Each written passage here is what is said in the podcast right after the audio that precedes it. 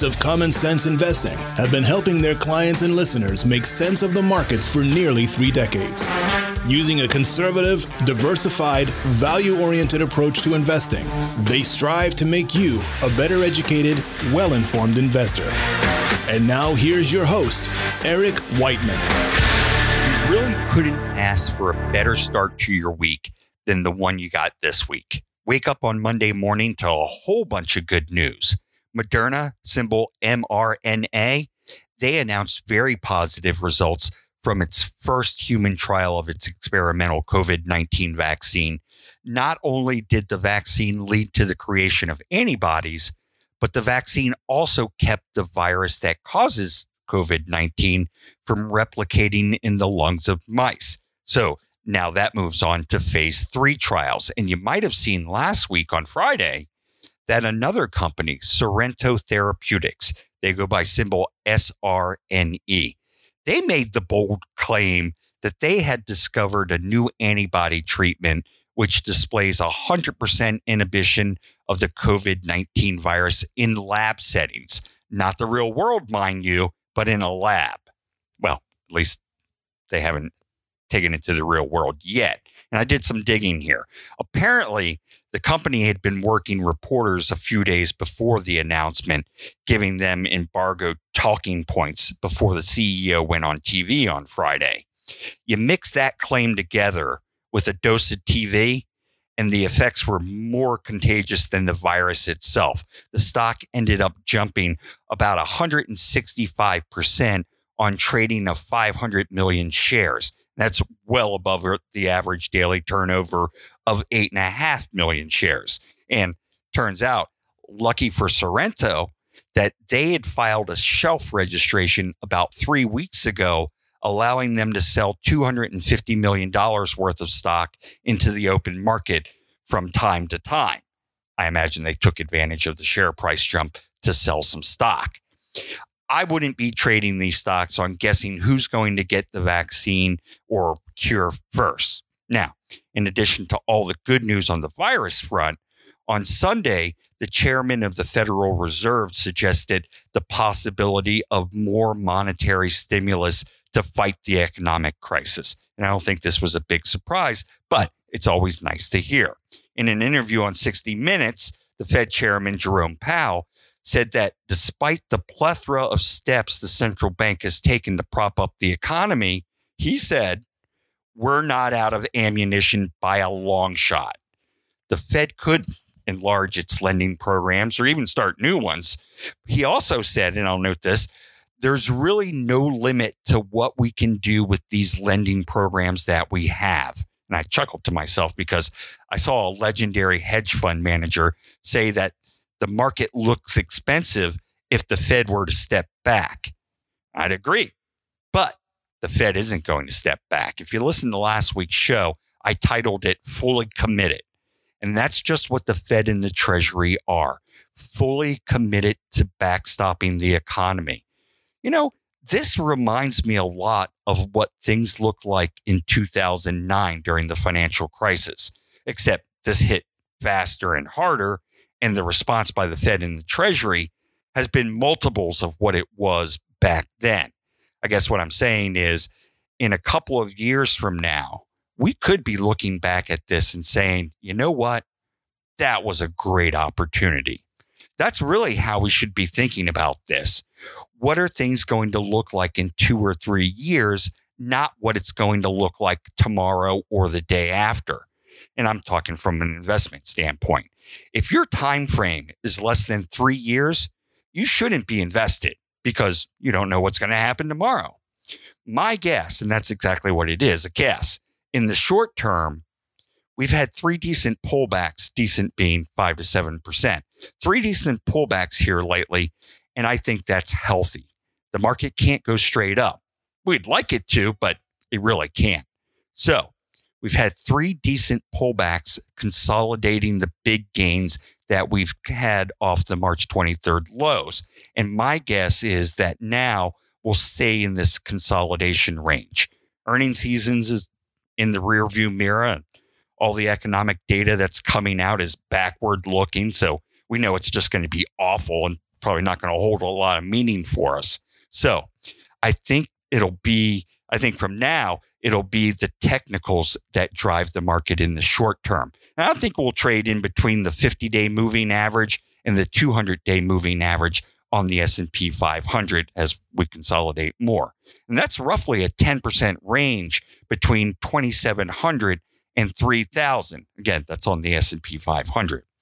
The stocks that have been doing the best have been the tech names. Apple, Amazon, Facebook, you know them, you know the names.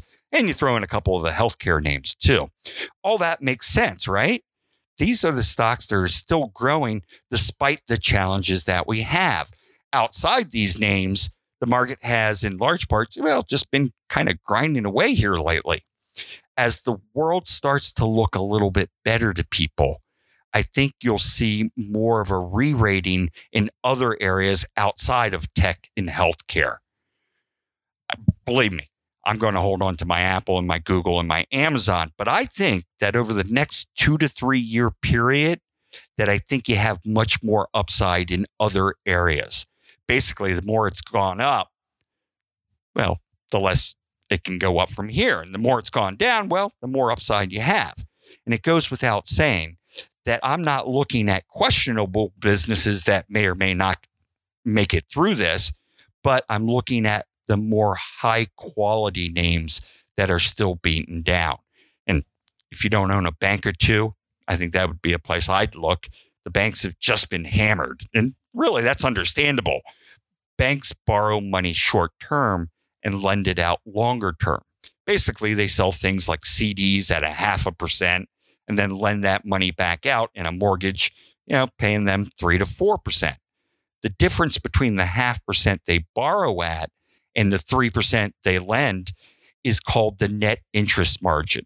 And of course, these are just examples, not actual numbers, but that difference between what they borrow at the CD rate and the mortgage rate, you know, maybe they make 3%. That's called the net interest margin.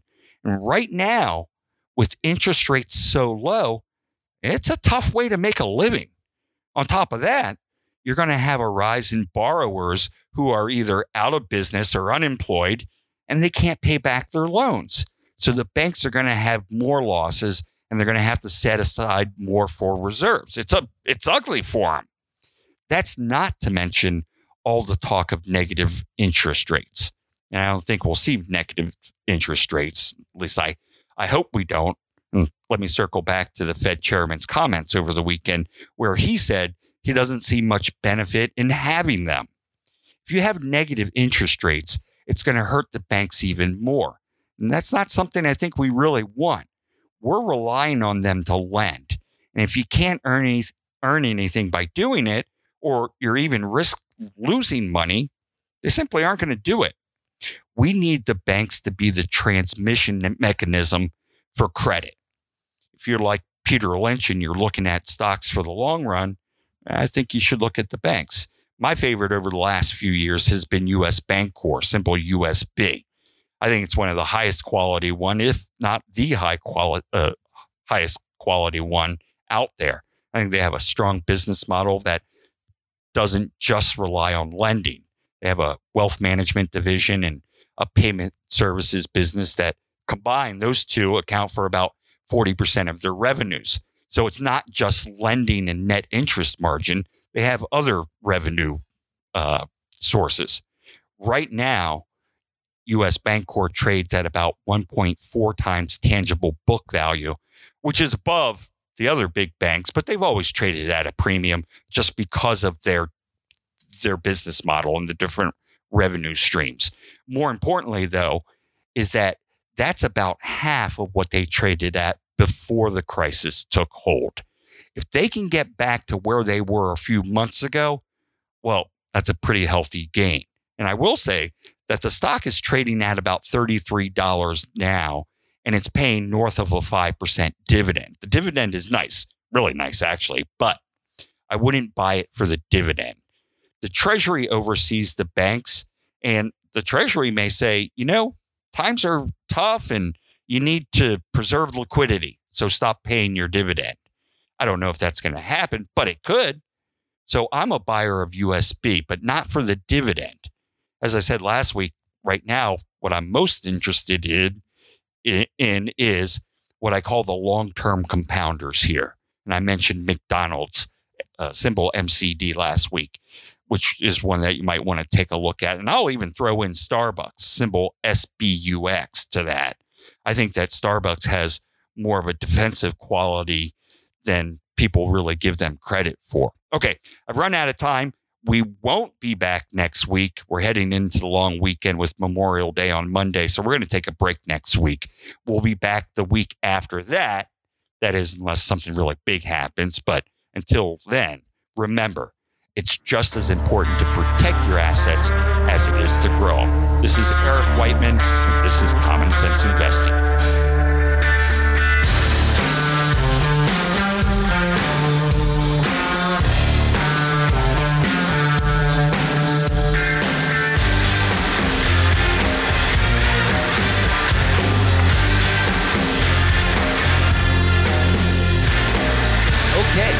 listen to the show. Now it's time for the really good stuff. So listen up. It's the disclosures. The things I talked about during the show, well, they're just my opinion and may or may not necessarily be those of the XML Financial Group. Don't construe this as personalized advice or a solicitation to buy or sell a security. No, no. You should consult your own financial advisor to see if it's appropriate for you. It's also not a substitute for tax or legal advice. I'd suggest you get someone who's qualified in these areas so you can get the advice you deserve. When you're talking about asset allocation, diversification, rebalancing, they don't guarantee better results and they don't eliminate the risk of losses. In investing, there are no guarantees. Just because you use these strategies doesn't mean you'll outperform someone or something who doesn't. XML Financial LLC is an independent registered investment advisor.